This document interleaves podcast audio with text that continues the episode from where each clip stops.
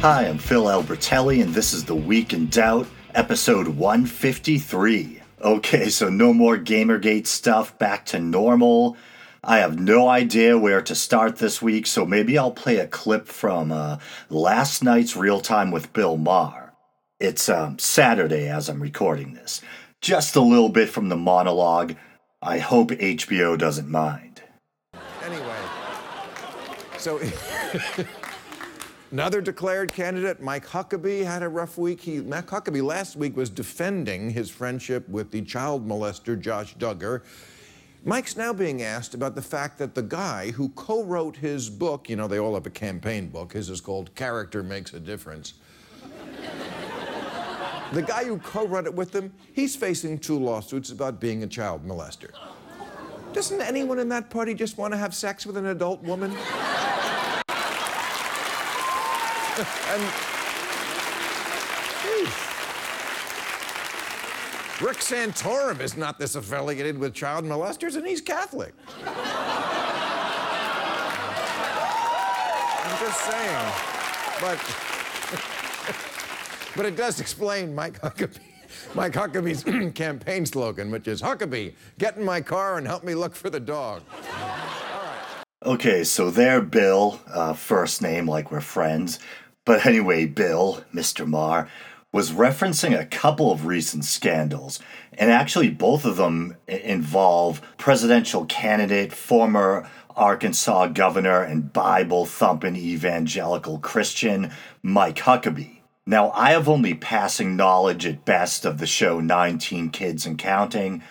I basically abandoned watching TLC when it became a reality show cesspool. It's a shame because there used to be some great programming on there. Maybe they still have some decent historical and scientific documentaries sprinkled in, uh, but who knows? Anyway, so 19 Kids and Counting is a reality show that focuses on a devout religious couple and their 19 kids.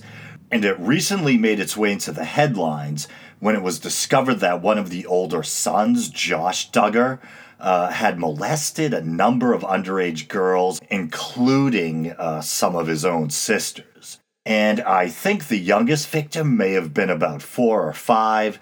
No, I think Josh Duggar was a teenager when he uh, sexually abused his victims. But I'll read a little bit from Wikipedia. Yeah, yeah, I know Wikipedia. Joshua James Josh Duggar, born March 3, 1988, is an American television personality known for his appearances on Discovery Health Channel and TLC as part of the reality television show 19 Kids and Counting, which focuses on the life of the Duggar family or Duggar family. Duggar was formerly executive director of FRC Action, the nonprofit political action and lobbying arm of the Family Research Council. Man. Josh is the eldest of Michelle Ruark and Jim Bob Duggar's 19 children. On May 21, 2015, Duggar resigned his position at the Family Research Council. Well, that's a start. After it became public that during the time he, was 14 and 15 years old, he molested five girls, including four of his sisters. The abuse consisted of, I don't even want to read this crap, it gets a little graphic. Um, but basically fondling them while they were asleep and sometimes well awake without their permission. Uh, I left some stuff out there intentionally. According to a police report obtained by In Touch Weekly magazine, on May 22, 2015, TLC suspended airing the reality series 19 Kids and Counting. Now, in a way, I kind of feel bad for any family that's dealing with something like this. As others have pointed out, having 19 kids might not be the most responsible thing you can do. I'm sure it's very tough keeping tabs on all your children uh, when that numerous, even if you have help from the older kids. I have friends who have one or two kids, and I can see how much of a responsibility that is, never mind 19. So maybe you could argue that part of the reason for their son's behavior might, and I emphasize might, have to do with the parents' attention being spread too thin, or maybe on the other hand, in fairness, it's one of those things where even if you are the greatest parents and uh, you have a relatively small family, you still might find yourself burdened with the misfortune of having a child who acts in a predatory or abusive way towards your other children. But I think where the Duggars really went wrong is that they sat on it for a long time before reporting it, and also instead of getting the kid real help, they apparently sent him to spend time with a state trooper they knew who supposedly gave him a talking to or whatever. Well, turns out that the state trooper has been in trouble himself with the law multiple times for child pornography. So I don't know what the hell is going on with that family. And the big whammy is supposedly uh, Jim Bob, or whatever his name, uh, the father, the patriarch of the family, came out and publicly said in the past uh, that he believes people who commit incest should be killed. And obviously, as ugly as it is to uh, talk about, I guess technically you could say his son committed incest in a way when he forced himself on his younger siblings. Would he want to kill his own son? But I'll read a little bit from an article, and this is from KRQE News 13. I'm not sure if this was a local news site or something like that. But I believe uh, Jim Bob Duggar said all this. Uh, I think it might have been back in 2002 when he was running for some kind of office. But I'll read a little bit. Jim Bob Duggar ran on a platform that incest and rape should be punishable by death. A storm of controversy has rocked the Duggar family, stars of the TLC hit show 19 Kids and Counting, after a 2006 police report was leaked last week. And I'm trying to get the date on this. Uh, this article is dated May 27th this year but anyway, was leaked last week that accused a member of the Duggar family of molesting at least five young girls, possibly including his sisters. Details surrounding the Duggar family continue to emerge, feeding critics of the family and the Quiverful movement. What? Uh, feeding critics of the family and the quiverful movement of the Christian faith to which the family belongs. Josh Duggar, the oldest of Jim Bob and Michelle Duggar's 19 children, reportedly was accused of molesting several underage girls but was not properly turned into the authorities. By the time a police report was filed in 2006, the statute of limitations on the alleged actions reportedly occurring in 2002 and 2003 had passed. Many commenters have criticized the Duggars for how they handled the alleged situation, saying the parents supported and protected their son to the detriment of the victims, all while coming up short to seek the proper therapy or to uh, help both parties.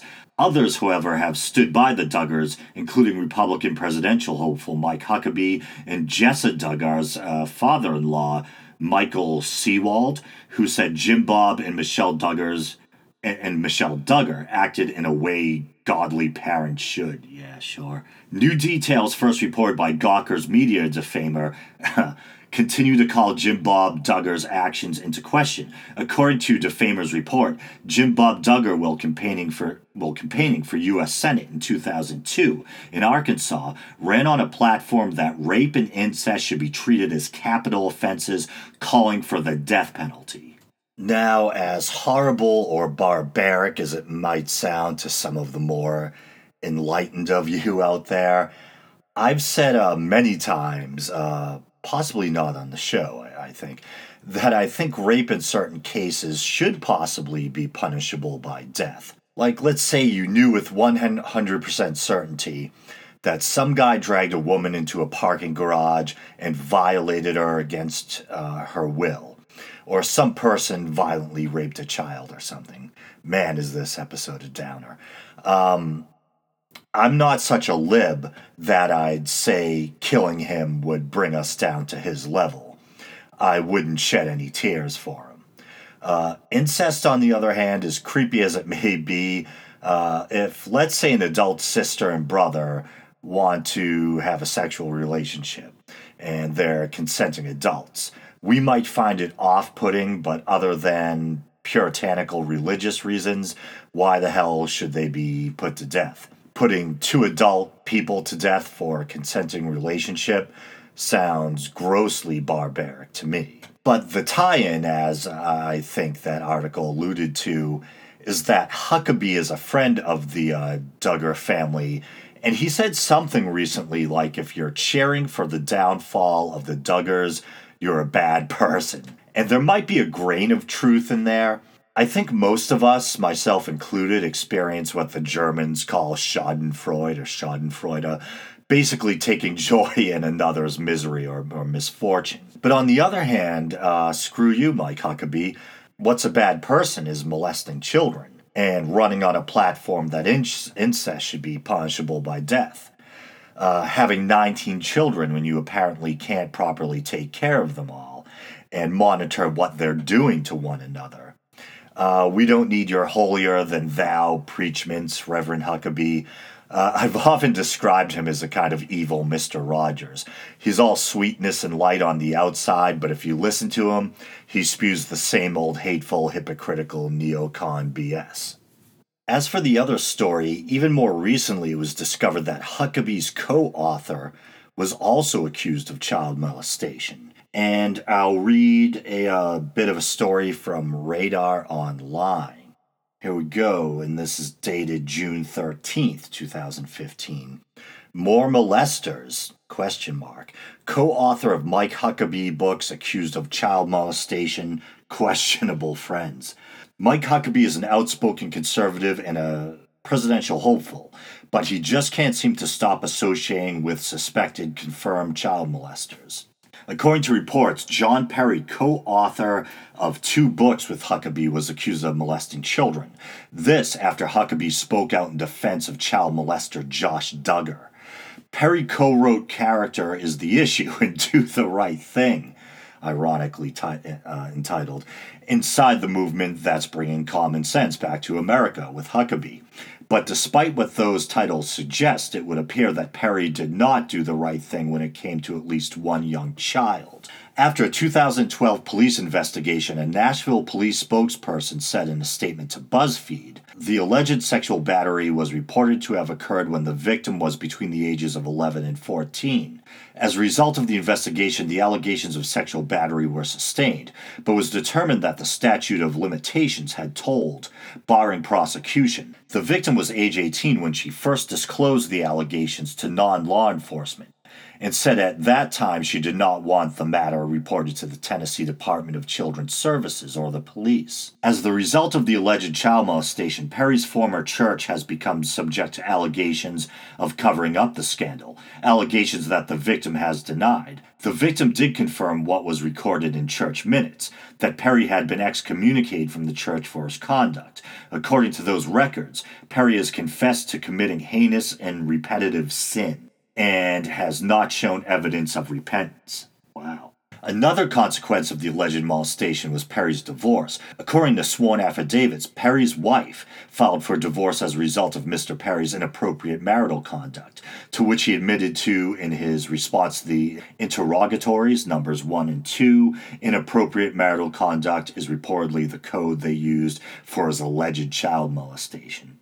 And uh, maybe you guys might be asking why I'm talking about all these child abuse stories on a show that is supposed to be about atheism, agnosticism, uh, applying critical thinking to religion and its supernatural claims, etc. Well, uh, these, uh, I think, are important stories because they point out that religious people don't have a monopoly on morality. And unfortunately, they often seem to display some horrific examples of uh, hypocrisy, in fact, as far as uh, morality is concerned. So, you know, uh, Mike Huckabee is a Bible thumper, the Duggars are Bible thumpers. So, I know it's disturbing material to, to discuss, but I think these are kind of prime examples of religious hypocrisy, or at least, as I said, uh, prime examples of the fact that no matter how they might chide us for being non believers, religious people do not have a monopoly on moral behavior. And Huckabee wants to be president, people. So look at him. This is the guy he is. This is the company he keeps. Uh, hopefully, that's food for thought you know, is this a guy you would want in the White House? But since most of my listeners are probably fellow non believers, I'm probably kind of preaching to the choir here, no pun intended. Is it kind of a low blow to characterize him by the company he keeps? Uh, maybe, maybe not, but there's lots of other stuff to dislike about Huckabee, too. Uh, but anyway, enough about him.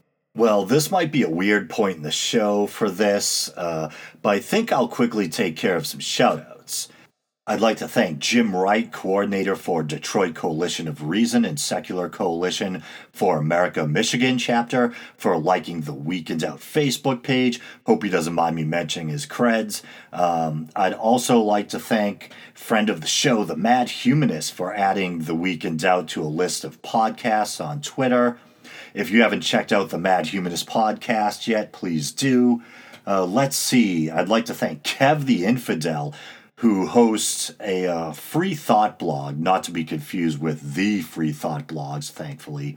Uh, but I'd like to thank him for giving me and the show a shout out and rallying his Twitter followers, asking them to follow the show on Twitter. Uh, I think it worked to a degree. I did notice a significant bump in followers this uh, past week. And if you want to check out uh, Kev's forum, it's atheism.debate.freeforums.net.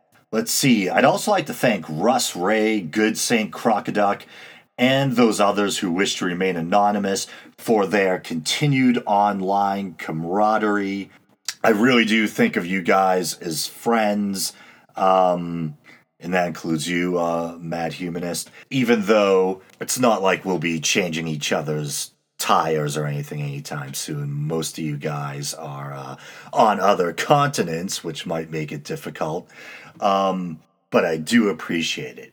And I think one way we can define friendship is, is simply someone that we can talk to who offers us a, a sense of solace, or as I said, camaraderie and I think sometimes even people you've never physically met, especially now, the, the, way we're all connected by the web, can still fit that bill.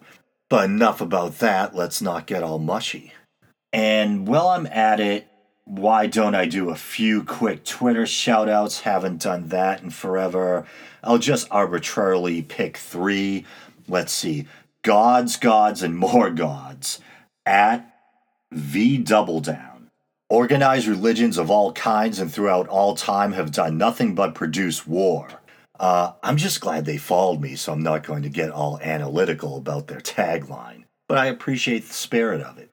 And their profile pic was a, a Yorkie, a Yorkshire Terrier, and I had a Yorkshire Terrier growing up, and it lived to be almost 20 years old and a great dog. And unfortunately, I'm the one who had to bring it to the vet to be put down when it finally couldn't uh, get out of bed one morning at the ripe old age of somewhere in between 19 and 20.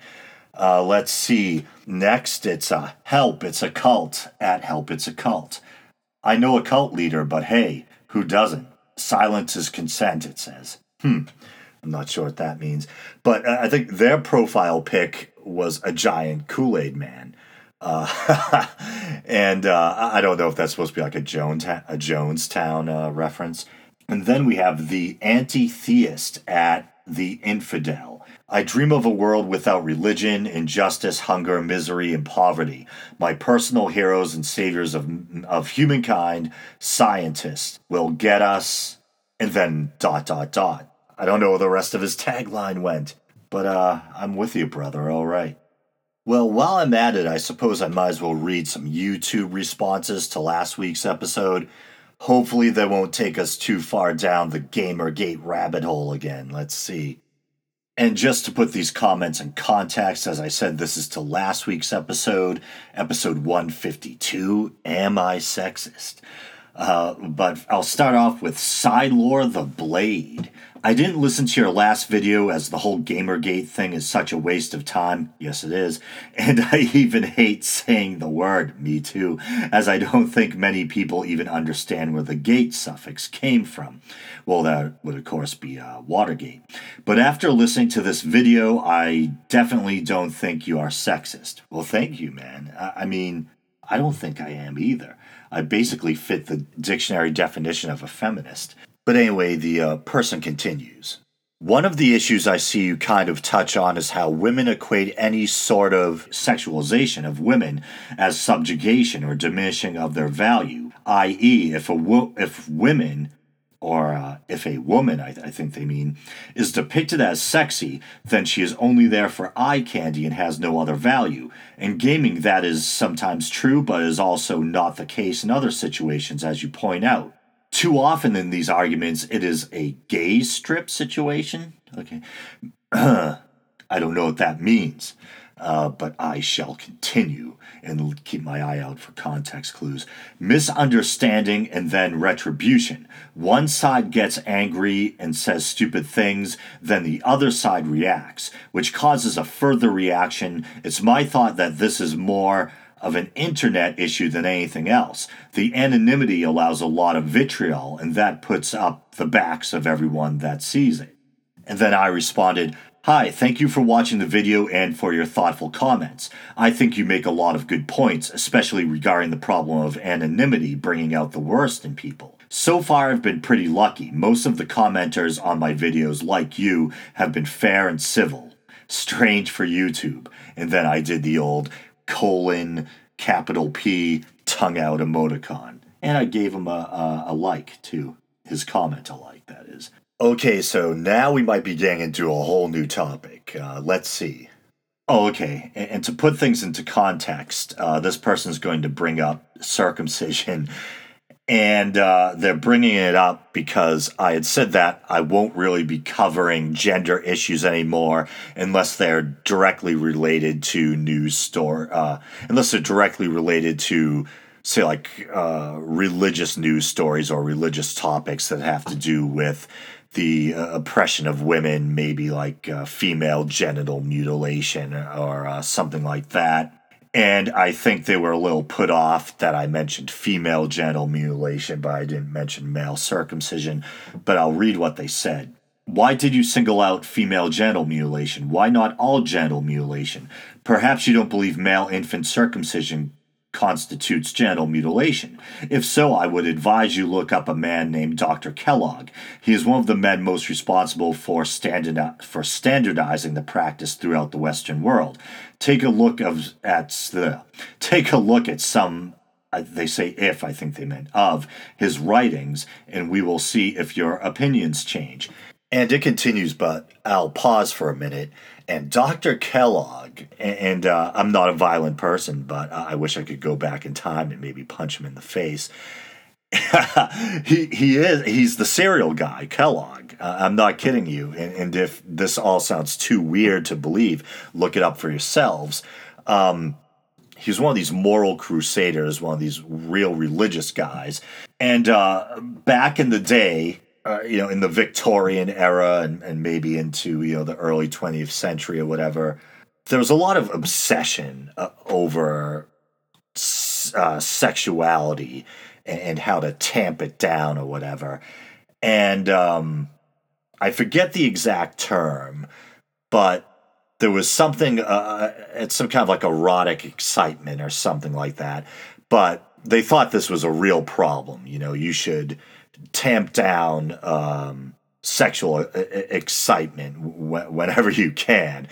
And this, I mean, supposedly, um, I don't know if this is an old wives' tale. I've heard it from reputable sources and documentaries and things a couple of times that supposedly in the Victorian era, one of the reasons they would have like low hanging tablecloths was to cover up the curvy legs of furniture like tables, etc., so uh, men wouldn't be turned on.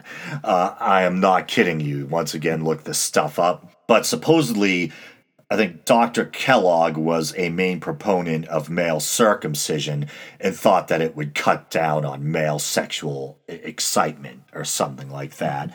And if, if you think about it, for I think for most of history, circumcision was a religious thing we know that Jews looked at circumcision as a sign of the of the uh, covenant between man and God, between Abraham and God, and uh, there were other ancient cultures that also practiced uh, circumcision. And then in the modern U.S., the practice of circumcision for non religious reasons became popularized for supposed medical and hygiene reasons. If you think about it in context, it is pretty weird that you have all these people of, of white European descent or all these people uh, of non Jewish descent, um, you know, having their male infants uh, circumcised here in, in the States. Uh, I think the percentage of male circumcisions is far less, is far lower in uh, Europe than it is uh, here in the States. But I'll continue reading their comments here. By the way, he also promoted female circumcision, though he favored an alternative method which involved the use of carbolic acid. That sounds absolutely horrible.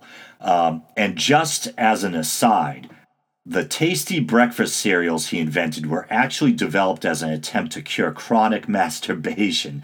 Oh, and I think that I think that was one of the reasons uh, for circumcision too. As I said, it was to kind of an attempt to curb like male sexual excitement and, and an attempt to um, deter men from uh, masturbating. Um, that and he never had sex with his wife because he believed that both sex and masturbation were bad for your health. This notion was the motivation behind everything he did. The man was a bit insane, if you can't tell. Ironically, he actually worked at an asylum to be close to quote unquote chronic masturbators so he could use them as test subjects. And then I replied, Hey, thanks for the reply. The only reason I focused on female genital mutilation is I was trying to make a point that I wouldn't be discussing gender issues in the future unless they had a religious tie in, and then I proceeded to give a couple of examples on the fly. But you're right, male circumcision is an important issue too. I've never mentioned this publicly, but I was circumcised as a young adult, so I know what it's like on both sides of the fence, so to speak. There's obviously an evolutionary reason for the foreskin, and, re- and removing it is a very serious decision that people shouldn't take lightly. And so there, I just admitted to you guys that I had uh, uh, that I had been circumcised as a young adult. And one thing I want to mention, because people always leap on you if, if you don't offer this caveat, and it's that I understand that in most cases, female circumcision is far worse than male circumcision, and it often involves the removal of the clitoris, I believe. And in some cases, I think often among Muslim cultures that practice FGM. And in fairness, I believe there are other African nations where it's practiced that aren't necessarily Muslim, but they actually remove a great deal of the outside of the vagina, including often the clitoris, and then they sew it all up and leave the woman with basically a small, painful opening. So I do realize the seriousness of female genital mutilation, and, and that's why I brought it up that if, that if I was going to talk about women's issues in the future, that might be an example because it's so horrible and barbaric of one of the things I might speak about. And of course, one of my favorite people, Ayaan Hirsi Ali, a great spokesperson for both atheism and women's rights, uh, was herself subjected to a female genital mutilation. But now I'm going to go down a road that perhaps I shouldn't. But you guys have probably learned by now that I have a um, I don't know if we'd call it an called an exhibitionist streak, but there's a part of me that likes talking about weird stories from my past, even when they happen to be quite embarrassing. I tend to have a penchant for oversharing, and I get kind of a thrill out of it for some reason. I don't know why, but uh, apparently. Um, but if you're wondering why did I get circumcised as a young male, well, what happened? Well, okay, I'm one of four children, and I come from kind of an old school Catholic family in a sense. Both my grandfathers were pure Italian one's people were from northern Italy, Parma, one's people were from southern Italy, some family members say Calabria. Uh, some people, I forget the name of it, some people say it, it might have been a different part of southern Italy. And I had an Irish grandmother, and I had another grandmother that I think uh, was something like French Canadian and English or something like that.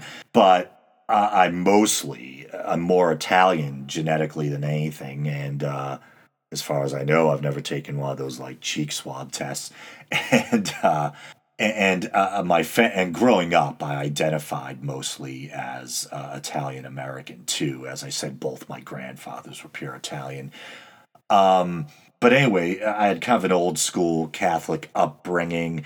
My parents didn't really talk about sex or anatomy or anything like that. Uh, I used to have to hide uh, like my sexy posters and stuff be- beneath my bureaus. I remember buying like a Samantha Fox poster from Newbury Comics. I had to hide it underneath my bureau. Uh, I had an uncle who worked for Sony, and one time he brought all the male kids in the family uh, me, my brothers, uh, my cousins. Uh, he brought us posters and this is back in the day, I was just a little kid, of uh, like a hot 80s girl with the teased hair, sprayed hair, and everything, uh, like crouched down on roller skates and listening to a Walkman. And my mother would have none of it. Um, you couldn't hang stuff like that on the wall. But anyway, so um, I believe my oldest brother wasn't circumcised. My second oldest, they they're probably so happy that I mentioned this stuff on the air. My second oldest brother was, and my parents say that his screams were so loud, disturbing, so kind of heart wrenching or whatever that they swore that if they had another male child, they wouldn't circumcise. They wouldn't circumcise him. And I'm kind of the baby of the family. There's like an almost 10 year difference between my sister and I, who's the oldest out of all of us. So then like when my parents were in their 30s or whatever, early 30s, something like that, or maybe 30, uh, I came along. And uh, yeah, they might have been in between like 29 and 30 or early 30s or something. I came along and they decided not to circumcise me. So I was kind of a weird kid. I was like, um, I had untreated asthma and allergies. So I, I was kind of like sickly and lethargic. And I didn't really go in for sports. So like when other kids were bonding through sports at a young age, I would have rather you know just spent time living inside my own head, thinking, doodling, drawing, stuff like that, and uh, daydreaming or whatever. And luckily for me, my lack of a athletic acumen or whatever wasn't really ever held against well would be during gym class if i like kicked the ball into the wrong net or something. Believe me people weren't happy about it. But people seemed to to like me uh, otherwise. I had friends from all different cliques. Um, i think people thought i was eccentric in like a good way so people generally from all the different social groups or cliques seemed to dig me so it, it, usually, even though it was a big issue for me, I didn't like the fact that I sucked at sports. It didn't seem to be too much too big of an issue for uh, other people. But um, I, I can remember being a little kid tagging along with the older kids in the neighborhood who were maybe a few years older than me. And so I'm talking really little. I'm talking about like young elementary school age or something like that, probably. And uh, and you know, kids do stupid stuff when they're young. Uh, they'll like pee together behind sheds, or they'll flash each other while they're swimming. Just stupid stuff like that. And I remember I, was kind of like a shy kid, so I never wanted to do that stuff. But older kids, uh, once or twice, goaded me into uh, you know, flashing or peeing behind a shed or something like that when everyone else was and they looked at me like I was an alien. Like, why does he have this weird, like, little elephant trunk or skin at the end of his thing, you know? And, uh, and I could get to some other stories. I, remember, so, I, I, I've kind of, it's weird. I'm really pro LGBT rights, but just as a matter of fact, I happen to know that me personally, I knew from a very early age that I liked girls. First, I liked women, you know, because the girls my age, uh, there was that whole, you know, you go through that cootie stage or whatever. Then you start to notice older women. Like uh, I, I usually bring up like uh, Suzanne Somers from old Three's Company reruns or Cheetara from the Thundercats. You know, I noticed, and then I started to notice the curves of my uh, female teachers and things like that. And then shortly after, you know, I started to notice uh, girls my own age and stuff. But I knew from a young age that I liked uh, females. And, uh, but I can remember the, you know, the same kids that would try to get me the flash and stuff would do some strange stuff with each other. And I remember calling them on it when we were like a few years older and they denied it. But I, I have some weird memories of people kind of experimenting or whatever, shall we say. But I'm definitely not going to throw anyone under the bus or name names. But anyway, so at a very young age, I'm talking like elementary school age, it was put into my head that I was different. I really, I mean, I didn't literally think I was a space alien, but I thought, uh, but I felt like a space alien. I felt like a space alien because I thought my body was different. And also because I was kind of weird and unique and didn't really care about sports and stuff like that. And uh, I can remember even when I was in middle school and we had to take health class, the diagrams um, they would show us of like you know, the male and female sex organs. The male organ looked circumcised. They showed the glands, but they never showed the foreskin. So that further ingrained this sense in me that I was different. And uh, there's this kind of funny anecdote where when I was like 13, I just had enough, right? I mean, uh, and, and so my parents were both sitting in the living room, and I didn't know that one of my older brothers was at the top of the stairs. So I go to my parents, and it took like all the courage I could muster. And I just said to them, I said, Am I deformed? and they both looked at me like, What? And I'm like, my penis, am I deformed? The skin on the end of it, you know? And then they told me, oh, well, there's two different types of penises, and one has skin or you know foreskin one blah, blah, blah. so then i learned intellectually factually that i wasn't deformed. I wasn't a freak. I wasn't a space alien you know? But it was kind of too late. I was still self-conscious about it. And so now i'm really getting the personal st- stuff. So when i had like my first sexual experiences uh, well I was going to say at 13, but there was one thing with an older girl in the neighborhood when I was younger, but I won't get into that.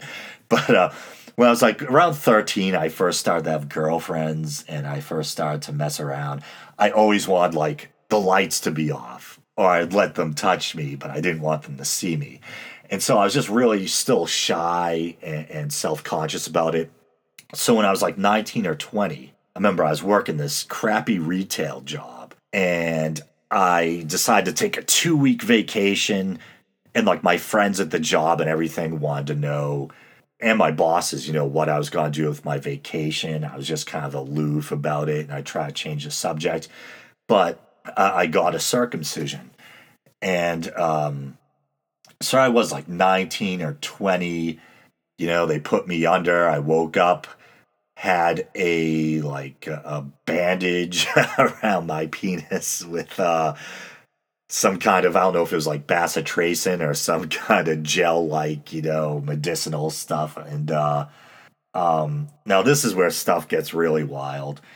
So why am I saying this? Why am I telling this? I hope I don't offend any of you guys. Hopefully the only person I'm embarrassing is myself but you know how I, I now I don't remember really feeling any pain but I've had a few surgeries in my life and generally speaking I know that usually when you have surgery and you, come to, you are so groggy and messed up from the anesthesia and just so confused and out of it that you usually don't really notice the pain or the specific aches and, and stuff and the discomfort until, you know, I don't know what, maybe the second day or, or whatever.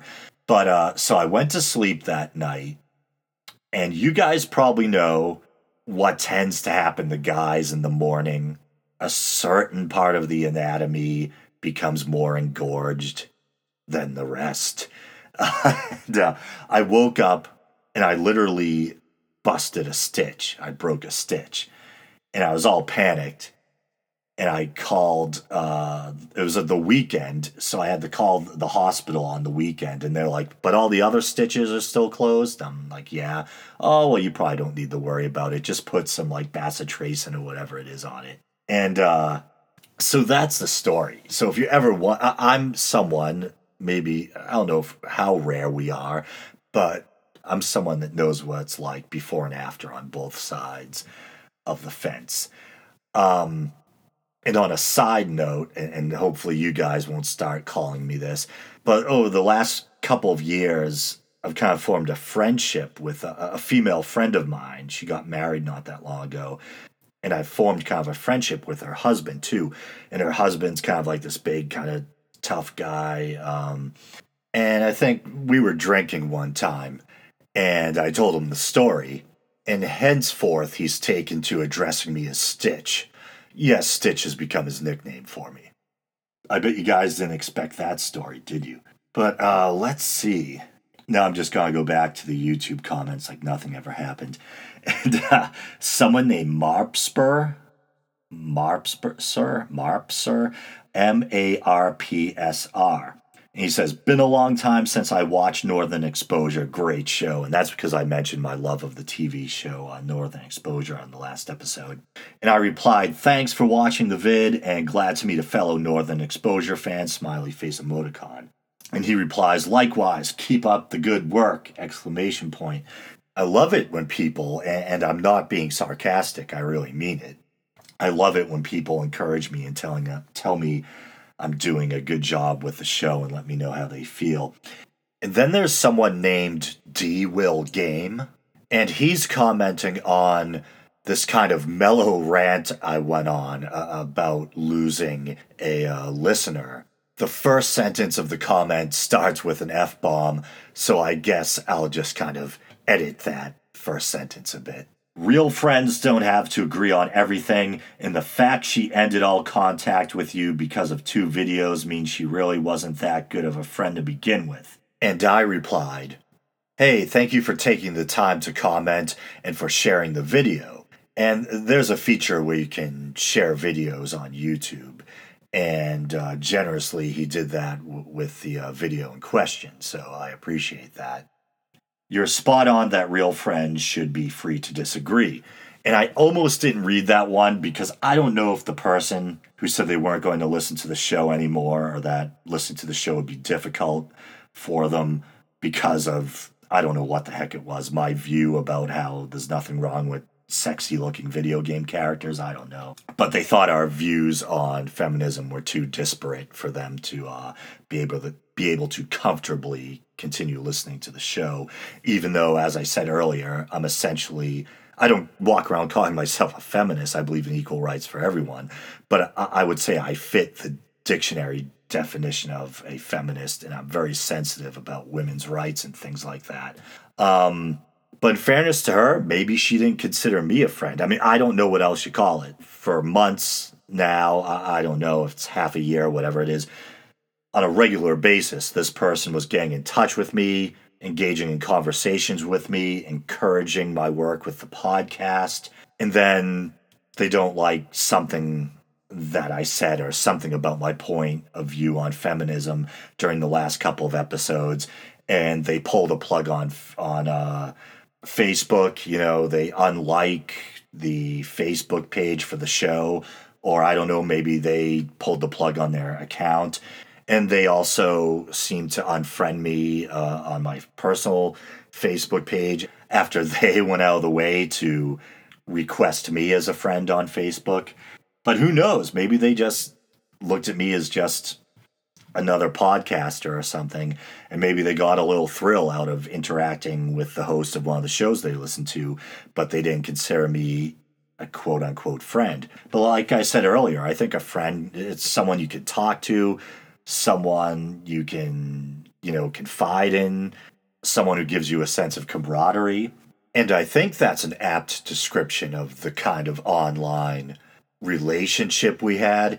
It felt like a friendship to me. But why am I talking about this again? And I don't know if they're listening or not. If you're listening, don't feel bad. And uh, And actually, you know, any anytime if you ever want to start listening to the show again, if you ever want to come back to Facebook and uh, like uh, the Week in Doubt Facebook page again, or uh, make a personal friend request again, we can pick up where we left off. Uh, I'd be more than happy uh, to continue our friendship or whatever.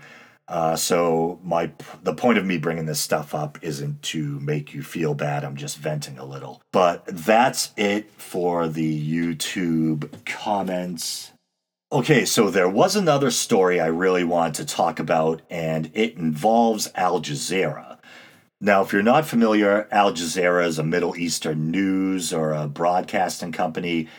And it's funny, uh, some of you may remember how a few years back, maybe, I don't know, the way time flies, Al Gore started his own TV network called Current. And for a while, the Young Turks had a show on there. It was kind of nice as a TYT fan. Uh, you know, come seven o'clock at night, you can flip on the TV and watch the Young Turks again after having, you know, watched their videos or uh, listened to their podcast uh, earlier in the day. But uh, eventually, the channel got bought out by Al Jazeera and they dubbed the station Al Jazeera America. Most of the pre existing programming, including the Young Turks, got the axe. But recently, Al Jazeera started a YouTube channel called AJ Plus, and they're now partnering with the Young Turks. And this past week, I discovered a somewhat disturbing video on their channel. AJ Plus, not a TYT.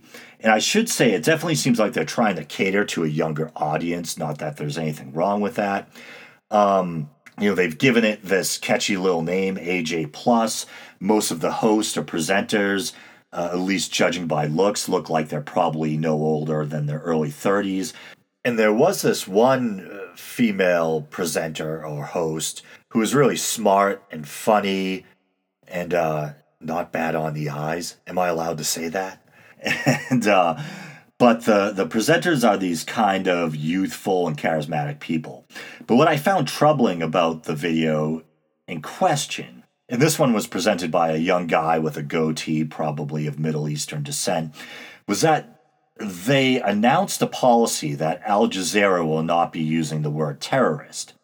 They say it's too loaded and that one man's terrorist is another man's freedom fighter but why don't I let you listen to it? And keep in mind, since this is audio only, that they'll give three examples of terrorists. They basically flash images on the screen.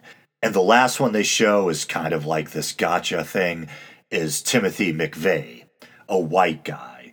So just keep in mind when they say, and this guy, they're, they're showing a picture of Timothy McVeigh, all right? We're going to do something we hardly ever do at AJ Plus. Use the T word. It's our policy not to use the terms terrorist or terrorism to label a person, group, or action. We don't use them for this guy, or for this group, or even for this dude.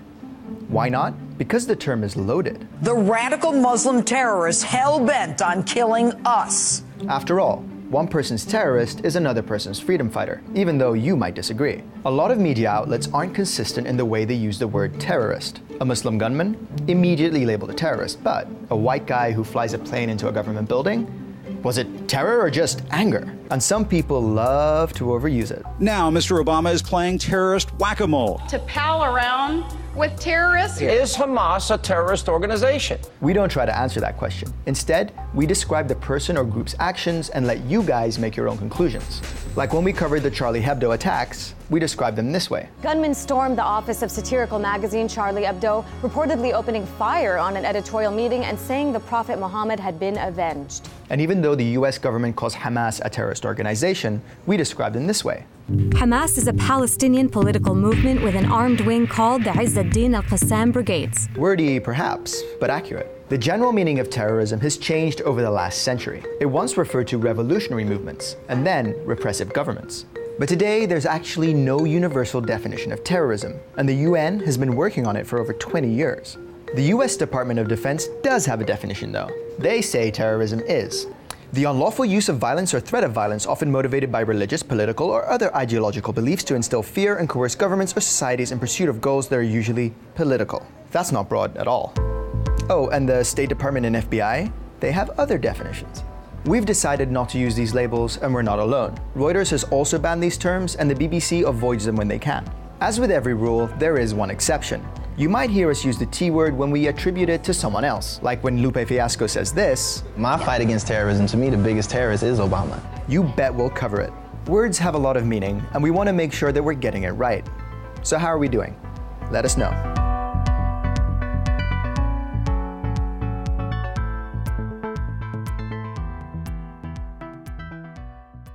All right, so there it is. Now, the argument about isn't one man's terrorist another man's freedom fighter seems very thin to me, and it smacks of intellectual dishonesty. There's a certain, perhaps, uh, grain of truth in it, in the sense that if you have a nation with a corrupt government that's engulfed in chaos and military strife, and you have rebels storming buildings, etc., then maybe, yeah, who's a terrorist and who's a freedom fighter might be up for debate. But armed people entering an office and slaughtering people because they don't like the cartoons they're drawing, that's terrorism. Taking defenseless hostages and sawing their heads off, that's terrorism. And what point are they trying to prove with McVeigh? I consider McVeigh a domestic terrorist. I consider abortion clinic bombers terrorists. Everyone called IRA bombings acts of terrorism. So the word terrorist isn't some Muslim smear, at least not for me. It's an accurate description of people who perpetrate heinous acts against civilians in the hope of frightening or demoralizing the other side. And I don't care what the ethnicity or religion of the perpetrator is. Does it happen to be that the majority of terrorist acts in the news today seem to be committed by Muslim extremists? Yes, and well, too bad, that just seems to be the case. It doesn't mean I think all Muslims are terrorists, of course not. And I do feel bad that decent nonviolent Muslims are possibly being stigmatized by the actions of a radical minority. But this PC stuff is just ridiculous.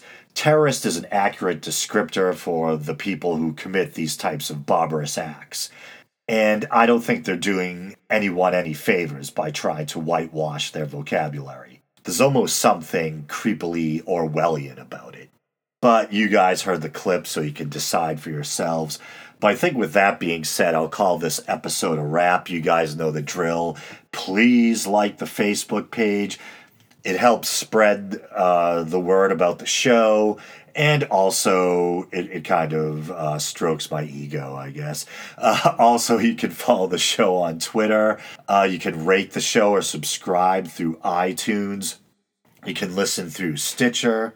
You can go to Podbean, that's P O D B E A N, and check out the archives going all the way back to episode one. I'm still not sure why uh, not all the past episodes show up in the iTunes stream. I'll have to look into that.